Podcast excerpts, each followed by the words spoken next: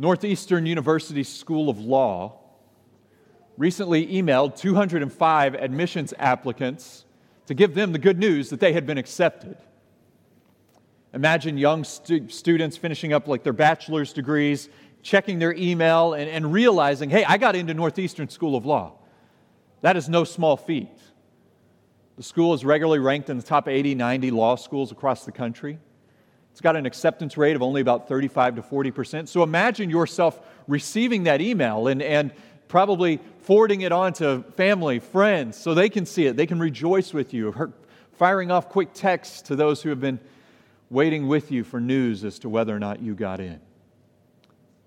Your future now seems to have a little more purpose, a little more shape. Good news that is hard to derail or any bad news that would come that day would be hard to derail that good news. But there is bad news that came. Not long after that email was sent, the school realized what they had done, and you see, they had not made any admissions decisions yet. The school had sent out the email in error. So they hurriedly sent off another email notifying the students who had received the first email hey, we're sorry, decisions have not been made yet. We apologize for the error.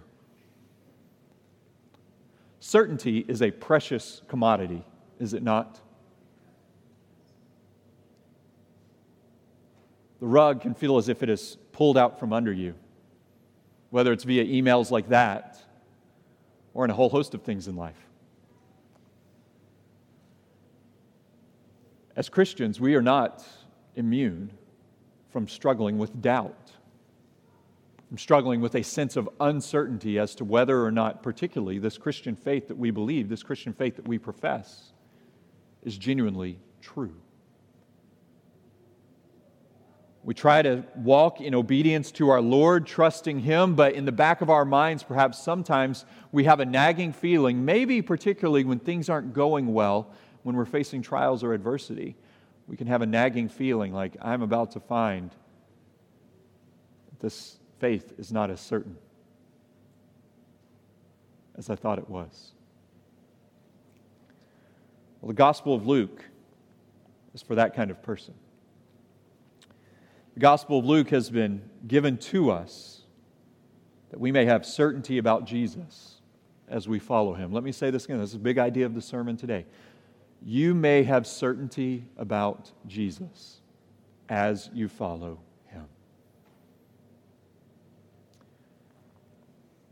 I invite you to follow along as I read just verses 1 through 4. Luke writes Inasmuch as many have undertaken to compile a narrative of the things that have been accomplished among us, just as those who from the beginning were eyewitnesses and ministers of the word have delivered them to us, it seemed good to me also, having followed all things closely for some time past, to write an orderly account for you most excellent Theophilus, that you may have certainty concerning the things that you have been taught. There's two points that we're going to see in our sermon today, two outline things that are going to help us to understand the certainty that we have in Jesus Christ. The first is we are going to see how we can have clarity about the life of Jesus. Clarity about the life of Jesus. And then, secondly, We'll come in on the back end, the back about quarter of the sermon, and we will see how that clarity about the life of Jesus gives us certainty concerning Jesus and our lives. Clarity leads to certainty. So, first, clarity about the life of Jesus in verses 1 through 3.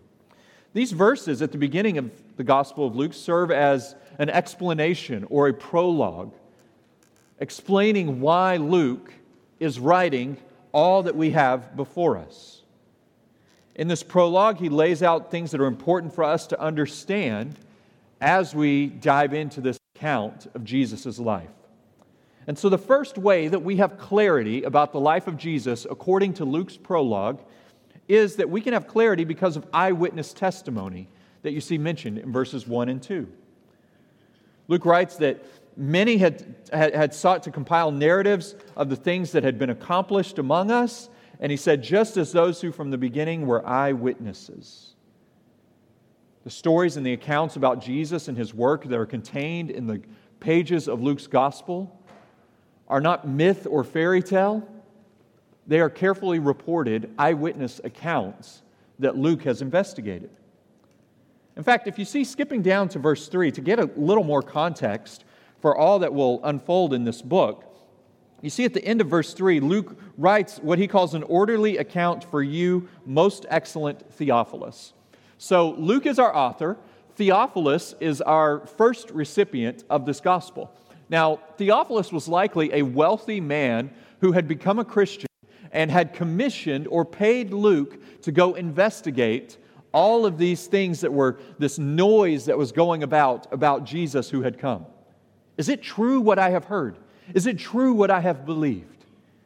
And so Theophilus commissioned Luke. We don't know how Theophilus and Luke met. We do know that Luke, by trade, was a medical doctor. And at some point, he had also traveled on missionary journeys with the Apostle Paul. That's recorded uh, in the book of Acts, which actually is the second volume of a two volume set Luke and Acts, both written by Luke under, under the commission of Theophilus. So if Luke features the story of the coming of Jesus and the, and, and, and the, uh, the life and, and, and death of Jesus and all that Jesus accomplished, Acts features the story of the birth of the church and the spread of the gospel through the early stages of the church of Jesus. And so Luke has come, to, come about. He's traded in his stethoscope and his lab coat, and he's traded them in for a pen and paper, and he followed along in Jesus' footsteps as an investigative journalist, wanting to see if there was truth to these claims that he had heard regarding Christianity. Now, as we think about this, we, we would be honest to, to recognize that our trust in institutions today is quite low, is it not? If I were to take a poll of us, how many of us trust the media? You would say, well, what media? Or, or you'd, you'd maybe want to caveat that a little bit. How many of us trust politicians? How many of us trust experts in healthcare, in law, in geopolitics? Even how many of us have been burned by and fail and struggle to trust the church? Institutions do not have much trust in our day and age. We are not a people who are prone to just give blind trust. And so, as we enter into the study of Luke's gospel, we can know, okay, Luke, show me what you got. And Luke's going to say, I've got a lot for you. I've got a carefully investigated account based on eyewitness testimony of this Jesus. Jesus was a real man. He was born here on earth to the Virgin Mary. He lived a life in many ways similar to ours, in some ways different than ours. He taught, he worked miracles. Ultimately, he died, he was resurrected, and Luke brings all of this to us, not that we might have to speculate or imagine, but that we might know, that we might have certainty about Jesus. You know, if you are exploring or still trying to get a grasp on or get a handle for Christianity, the Gospel of Luke is a great place to begin. Perhaps you have had thoughts before, or even Christians have, have sought to tell you about Jesus before, and you've said, I, I, I just need more evidence. I need more proof. Well, Luke is for you. I encourage you over the course of this time in Luke's gospel to carefully follow along, to give yourself to reading the Bible during the week, to processing through sermons with study guides and with other things that can aid and, and supplement this, to talk with other Christians about what you're reading and what you're seeing so that you can explore Jesus fully. You know, it's possible that for you, Christianity and the Bible has always seemed rather difficult to grasp. Maybe you've opened up the Bible and just kind of done the thing where you close your eyes and turn to whatever page you open and start reading it, and you, you immediately find names that you cannot pronounce and circumstances that seem backwards and, and uh, of years of old, and, and you, you'd, you'd have a better shot reading an organic chemistry textbook. Or perhaps you felt like the Bible, okay, I, I kind of feel like I get the idea of it, but I struggle to see its relevance for my day. What's the difference between reading the Bible and reading a newspaper from 1887? Does it have importance for me? Can it speak to my life? Can it speak to my circumstances? Or is it just a relic of historic past? Well, the Gospel of Luke help, helps us to explore that. But if I can be honest with you, as we get into this study, as we walk through this book over the course of the next year and a half to two years, here's what you are going to find as you are introduced to Jesus. You are going to find that you learn, that you see, that your mind is, is opened, your, your, your horizons are broadened to all that Jesus was and is and has done and offers to you. But also, you are going to see, you are going to find that Jesus knows you more than you imagined. And you are going to find a soft yet clear invitation from Jesus Come, follow me. And that is what the invitation of the Gospel of Luke is. So it is based, first, we can have clarity about the life of Jesus because it is based on eyewitnesses. Secondly, we can have clarity about Jesus because of evidence from ministers of the word. You see that right after, in verse 2, beginning where eyewitnesses and then ministers of the word have delivered them to us. These ministers of the word, they're, they're preachers, they're messengers who serve to announce or proclaim what Jesus had accomplished. The way to think along these lines is they, they, were, they were servants, ambassadors, they were heralding a message commissioned by a king. They did not choose the message, they were commissioned with the message. Just like the ambassador to Bulgaria does not choose the message that he proclaims on behalf of uh, uh, the United States to the Bulgarian government and people, he is commissioned with a message by the president.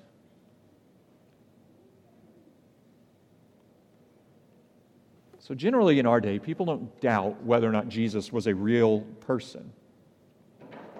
But there is great confusion and there is great conflict that exists in regards to what Jesus was about, what Jesus is about.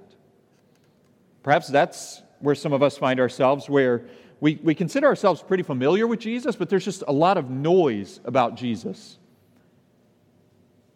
So, if you think about it, is he a political revolutionary? Is he that, that taught a message of radical love and, and pacifism and uh, uh, uh, uh, overthrowing power structures and, and, and, and addressing injustice as we understand it and see it in the world?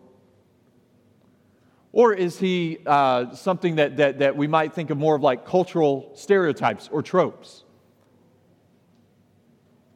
If you're familiar with the movie Talladega Nights, I don't think I've ever seen the whole movie, so I'm not endorsing, I don't know much about it but it's a Will Ferrell movie about a NASCAR driver, and he and his family are sitting at, t- at dinner table one night, and they start praying over the meal, and, it's, and I can make fun of it because I'm a Southerner by background too, so there, there, there's a lot of Southern stereotypes in it. And he starts praying, Dear six pound, eight ounce baby Jesus. And, and everybody's like, well, What are you doing? He's like, Well, that's the Jesus that I like to picture. It's funny, but how many of us probably have Jesuses that we like to picture in our minds? Well, what the Gospel of Luke does is it helps us to drown out or, or to, to push away the noise about Jesus, all the different voices, all the different things that would say, oh, well, Jesus must be this or Jesus must be this. And it helps us to get a true and accurate picture of the real Jesus who commands us to come and follow him. Sometimes, if we're not careful, we can treat Jesus and we can treat our faith less like what we see in Scripture and more like what we see when we order lunch at Chipotle. I like Chipotle. I like going there and ordering a burrito. And what you do is you, if you're familiar with it, you pick your rice and how much rice you want. You pick your protein, your meat. You pick your salsas. You pick your your uh, uh, uh, lettuce or cheese. You, you you pick and choose everything and how much of it you want on your meal, and then you go on your way and you enjoy it. If we are not careful, we can find that we have so much news and, and noise about Jesus in the background that we just pick and choose the Jesus that we want to follow. How much of certain aspects of him do I want? How much of his, his economic views, or how much of his uh, uh, uh, uh views on, on, on, conflict and war, or how much of Jesus' views on uh, uh, politics, or whatever it might be? How much of what Jesus says about miracles, and if I just believe hard enough, he'll give me this miracle. And what we find is that if we're not careful, the Jesus that we profess to love is actually the Jesus that we have concocted in our minds and not the Jesus that has been revealed in His Word. And so Luke helps to bring us back to what these ministers of the Word have delivered, and that is the true, unvarnished Jesus who walked this earth and who invites and calls you and I to follow Him. Not the Him of our minds, but the Him of truth that is revealed in His Word. And so it's good. If you're in a season where you are spiritually dry, you say, Stephen, I'm a Christian, but I'm just kind of feel stuck. I felt like the wheels aren't turning, the car's not going down the track very fast. The Gospel of Luke is good for you. Whenever you're spiritually dry, you don't need to see less of Jesus, you need to see more of Jesus. Whenever you're malnourished, you don't need more Chipotle, you need less Chipotle. Chipotle's good, but it's not good every meal. We need the honest and true Jesus as revealed in Scripture. So perhaps if that is you, where you'd say, Yeah, I, I, I just enter this time, I enter this study, you know, I, I, I just feel stuck spiritually. I know I'm a Christian. My hope is in Jesus. Maybe a good prayer for you at the outset of this series would be Lord, open my eyes yet again. Kindle the fires of my heart yet again to see and to savor my Lord once more.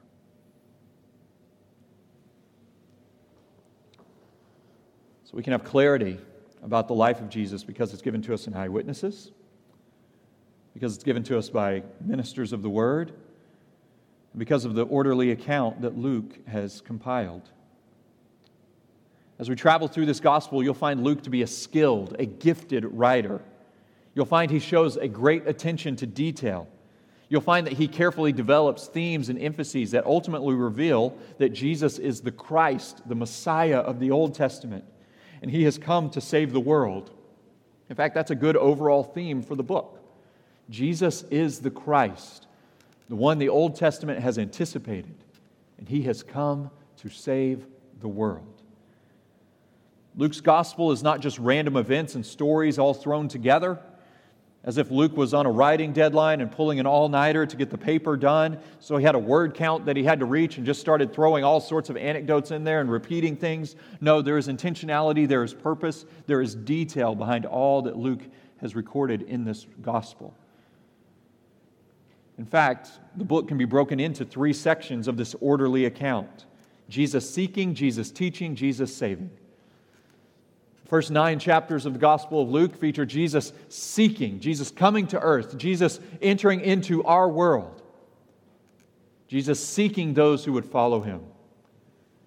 The next part of the book is Jesus teaching, Jesus teaching those who would follow him what it means to follow him. You find that as he illuminates how he interprets, how he fulfills all that the Old Testament has anticipated. And he speaks and teaches in parables to those who would follow him that they may understand what it means to follow him. So Jesus seeks those who would follow him, Jesus teaches those who would follow him. And at the conclusion of the book, as he goes towards his cross and then he is resurrected, we find Jesus saving those who would follow him. Three stages of the book Jesus seeking, Jesus teaching, Jesus saving. So Luke has compiled this orderly account. He thought he was compiling it for most excellent Theophilus. But in the kindness of God, he has compiled it for you and I as well. You know, it's possible that you have non Christian family member, or friend, or neighbor, or coworker that maybe you've talked to about your faith from time to time um, but also, you, you, want them to, to, to, to know more. You want them to know the hope of Jesus that you know. And sometimes you stumble, I don't know how to, I don't know how to engage in that conversation. I don't know, I don't know where to take it. I don't know what, what road to take. I'm, I'm, I get awkward. I trip over my words whenever I start trying to talk about my faith with other people. Inviting that non Christian whom you know and whom you love to enter into a study of the Gospel of Luke with you is a great place to start. You can invite them to church with you. If they're not quite ready for church, you can invite them to listen to our sermons week by week that are posted on our website. And maybe a good pattern for you, if it's, say, it's someone in your home, to say, okay, we're going to listen to the sermon 30, 40 minutes each week, and we're going to find one night a week to sit down at the dinner table. And over dinner, we're going to talk about what we're seeing, about what, what, what, what's being revealed about Jesus in the Gospel of Luke. Or maybe it's not somebody that lives in your home. Maybe it's a friend or, or coworker or somebody. You say, okay, maybe we can try to have lunch every couple of weeks, or sit down for coffee, or go for a walk, or have a phone call and just say, I would like for you to get to know this Jesus whom I follow and who has changed my life. I've been thinking about that myself as I've been preparing. Who can I invite to join me in this study? You know, dear church family, if we're honest, we have that responsibility to try to introduce others to Jesus. The fact is, given cultural de- demographics and numbers of, of those who are followers of Jesus, who believe in the gospel, who profess to follow him, the truth is that for many of us, we are the only born again Christian that those around us know. May God give all of us the grace, the words to invite others to explore this Christianity with us. If you, if you, if you are trying to do that and, and you, you need help or you need prayer or you need resources on, okay, how do I, how do I start reading the Bible with this other person? And well, I, I, they're going to ask me all sorts of questions about Jesus and science, and it's going to go over my mind. What about the dinosaurs? Where are they? And you just start going all the places where you think this is going to go really bad and I'm going to look like, an, like a fool. Let me know ahead of time, and I'll talk with you. I'll pray with you. I'll, I'll try to help give you some resources to help just reading through the Bible with those whom you have in your life. Let's all be resolved to think who can I invite to enter into this study with us? So we have clarity about the life of Jesus.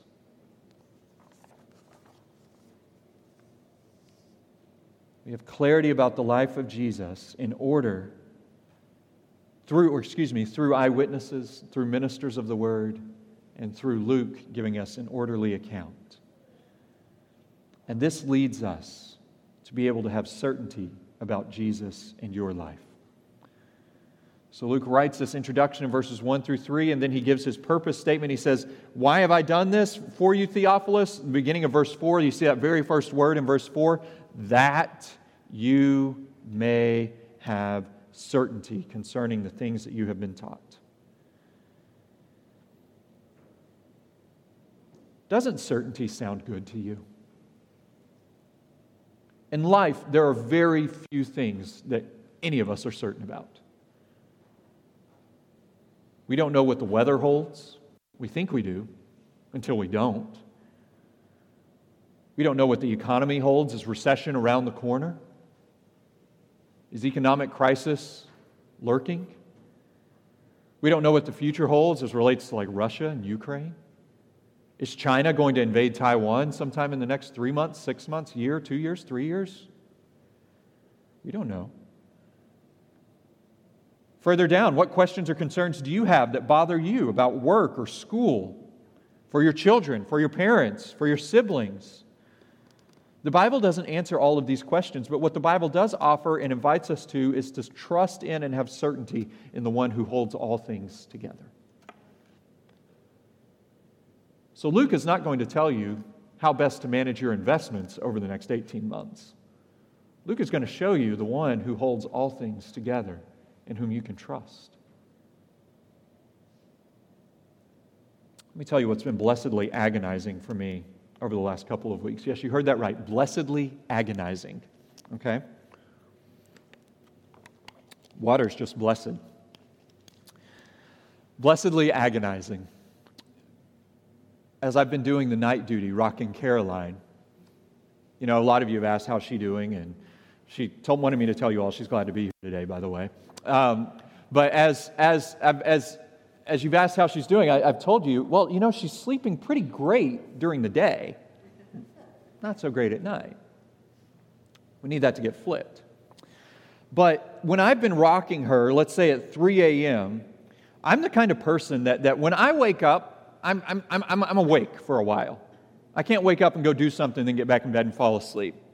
I, am kind of awake. And so I'll be sitting there rocking Caroline, feeding her, just rocking her, whatever. And my mind will immediately, uh, like, like it's rush hour in the morning, I'll have all sorts of thoughts just start to clog the interstate that is driving into the back of my mind.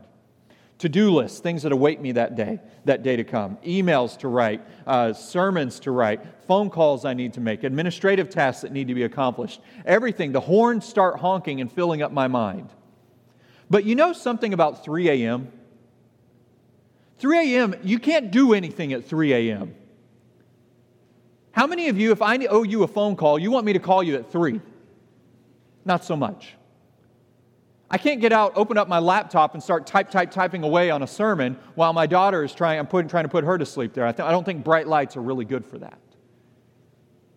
What I find is I can only sit there and hold her and pray. And what I have found as I've been processing through and preparing for this study in Luke, one of the great things that has been a comfort to my soul, and I believe will be to yours, when you are up at 3 a.m. or 3 p.m. or whenever you are with the burdens that weigh you down, is to pray and, and, and cry out to God and asking Him to remind you of the certainty that you have of Jesus your Lord. Not the certainty for all the answers for everything that is lying before you but for the certainty of the one who holds it all in his hand, that you may trust him no matter what comes around the corner. It's blessedly agonizing to be aware of how small you are, how little you can do, and yet how much you can trust your God. That is when the agony turns to blessing. So there is certainty in Jesus for the senior adult who finds herself taking stock of her life looking back at old memories, prayerfully hoping to finish her race well. Jesus promises to carry you to the step, to every step of the way. You may be certain of his unwavering faithfulness to you, and you may be reminded of this again and again and again, and rest in the gospel of Jesus revealed in Luke. There's certainty in Jesus for the middle aged man who quietly wonders is there more to life than the rat race as I understand it? Business progresses, the kids are growing up, and yet your heart, you find it itches for something more, something that so far you have not been able to scratch. Jesus offers you the fullness of his presence. He offers you communion with him that opens your hearts to vistas previously unimagined and unexplored. He invites you to an eternity probing the depths of his glory in fascinated wonder. There is certainty in Jesus for the young woman who sees a world in need of repair. Injustice and hurt runs rampant. You're trying to get your bearings, you're running full speed, but Jesus offers you the grace of coming to walk alongside Him and, in fact, be carried by Him. You feel as if life is a marathon and the full speed sprint that you have started out on, you don't know how you are going to continue at that pace. Jesus offers to come to you in His grace to pick you up and carry you out of the mire and the bog that you are in that your, that your fears and your burdens imprison you. And He offers you to give you Himself. There's certainty for the young person trying to make sense of a big world. You're trying to figure it to fit in, figure out friends, figure out school, figure out relationships, parents. Jesus offers you a listening art, a listening ear, and a gracious heart. He offers you himself free and unmeasured. He sees your warts, he sees your fears, he sees your worries, he sees your anxieties. He sees all of these. And what does he give you when he sees all of these and he is aware of all that torments your mind? He gives you his compassionate heart. That is what Luke was writing that we may have certainty about. Luke gives certainty. Luke writes that there might be grace for the poor, for the downtrodden. And, and, and theme of grace and mercy and relief for the poor is a theme throughout the Gospel of Luke. And when you think of the poor, you can't think of those who are financially uh, underprivileged as we would think of it today, but the poor is a more overarching term uh, as, as Luke used it. The poor is not just the financially poor, but it's the spiritually poor, it's the emotionally poor, it is the overburdened and undercomforted, and it is they who need certainty in Jesus who has come to lift their burdens and to comfort their hearts. You see, here's why we need the certainty of the gospel of Jesus. We need certainty because so often in life we are, we are prone to do one of two things. We are either to be our own greatest critics, constantly, constantly undoing ourselves, constantly uh, uh, telling ourselves Uh, uh, uh, how, how uh, horrible we are and how we are unworthy of God's grace. Or on the other side, we're prone to make ourselves more in line with what I was saying earlier, where Jesus is the one that we have crafted in our own minds and, and where the Jesus that we've crafted in our minds, he does not convict us of our sin. He does not correct us of ways in which our lives need change, our lives need adjustment, our lives need repentance. No, what the Gospel of Luke offers us is a Jesus who meets those who, uh, who need lifting up and who need to be patted on the back and told they are loved, but also offers correction for us when we need to be corrected and when we need to have ourselves realigned and, and need to be brought to repentance so that we may know how greatly we are loved and how much in God's love for us he changes us, He transforms us, He adjusts us in, and makes us into the person that He would have us to be. The Gospel of Luke totally reorients our understanding of what it means to follow Jesus because it gives us certainty about the real Jesus, not the Jesus that we maybe have con- concocted in our minds. And what the Gospel of Luke holds fast for us is that as it tells us that you can have certainty about Jesus as you follow him, the Gospel of Luke and all of God's Word revealing Jesus from the front cover to the back cover all of it is given to us. Hear this that we may have un- immovable certainty in our immovable Lord, and that He may and will and promises to sustain us until that certainty is no longer needed. And why will it no longer needed, be needed? Because He will sustain us until we are literally standing before His face. The Gospel of Luke is for one who yearns for certainty, the one who needs to be held closely by her Lord until she sees him face to face. And as we make our way through this book, brothers and sisters, know that as we go verse by verse, story by story, chapter by chapter, we are never going to reach a page where it says, Oops, sorry, promised too much, need to take that back. We are going to find a Savior who becomes more and more and more and more beautiful every step of the way, and who we find has more and more and more and more of a grasp on our lives and on our hearts every step of the way. In Him, it is all true, and you can be certain you can be certain about Jesus as you follow him. Would you pray with me? Lord God, we pray that you would give us certainty in the gospel of Jesus Christ. Give us certainty not of our own resolve to lift ourselves up by our bootstraps, but certainty in your word presenting Jesus Christ, our Lord, our King, crucified in our place resurrected that we may live to him. Lord, I pray that you would strengthen up, build up the downtrodden, the spiritually dry, those who need to see their Savior anew. And Lord, I pray that you would call to faith those who need to be brought to new life in Christ Jesus, who shows himself to them through this word. And we pray this in Jesus' name. Amen.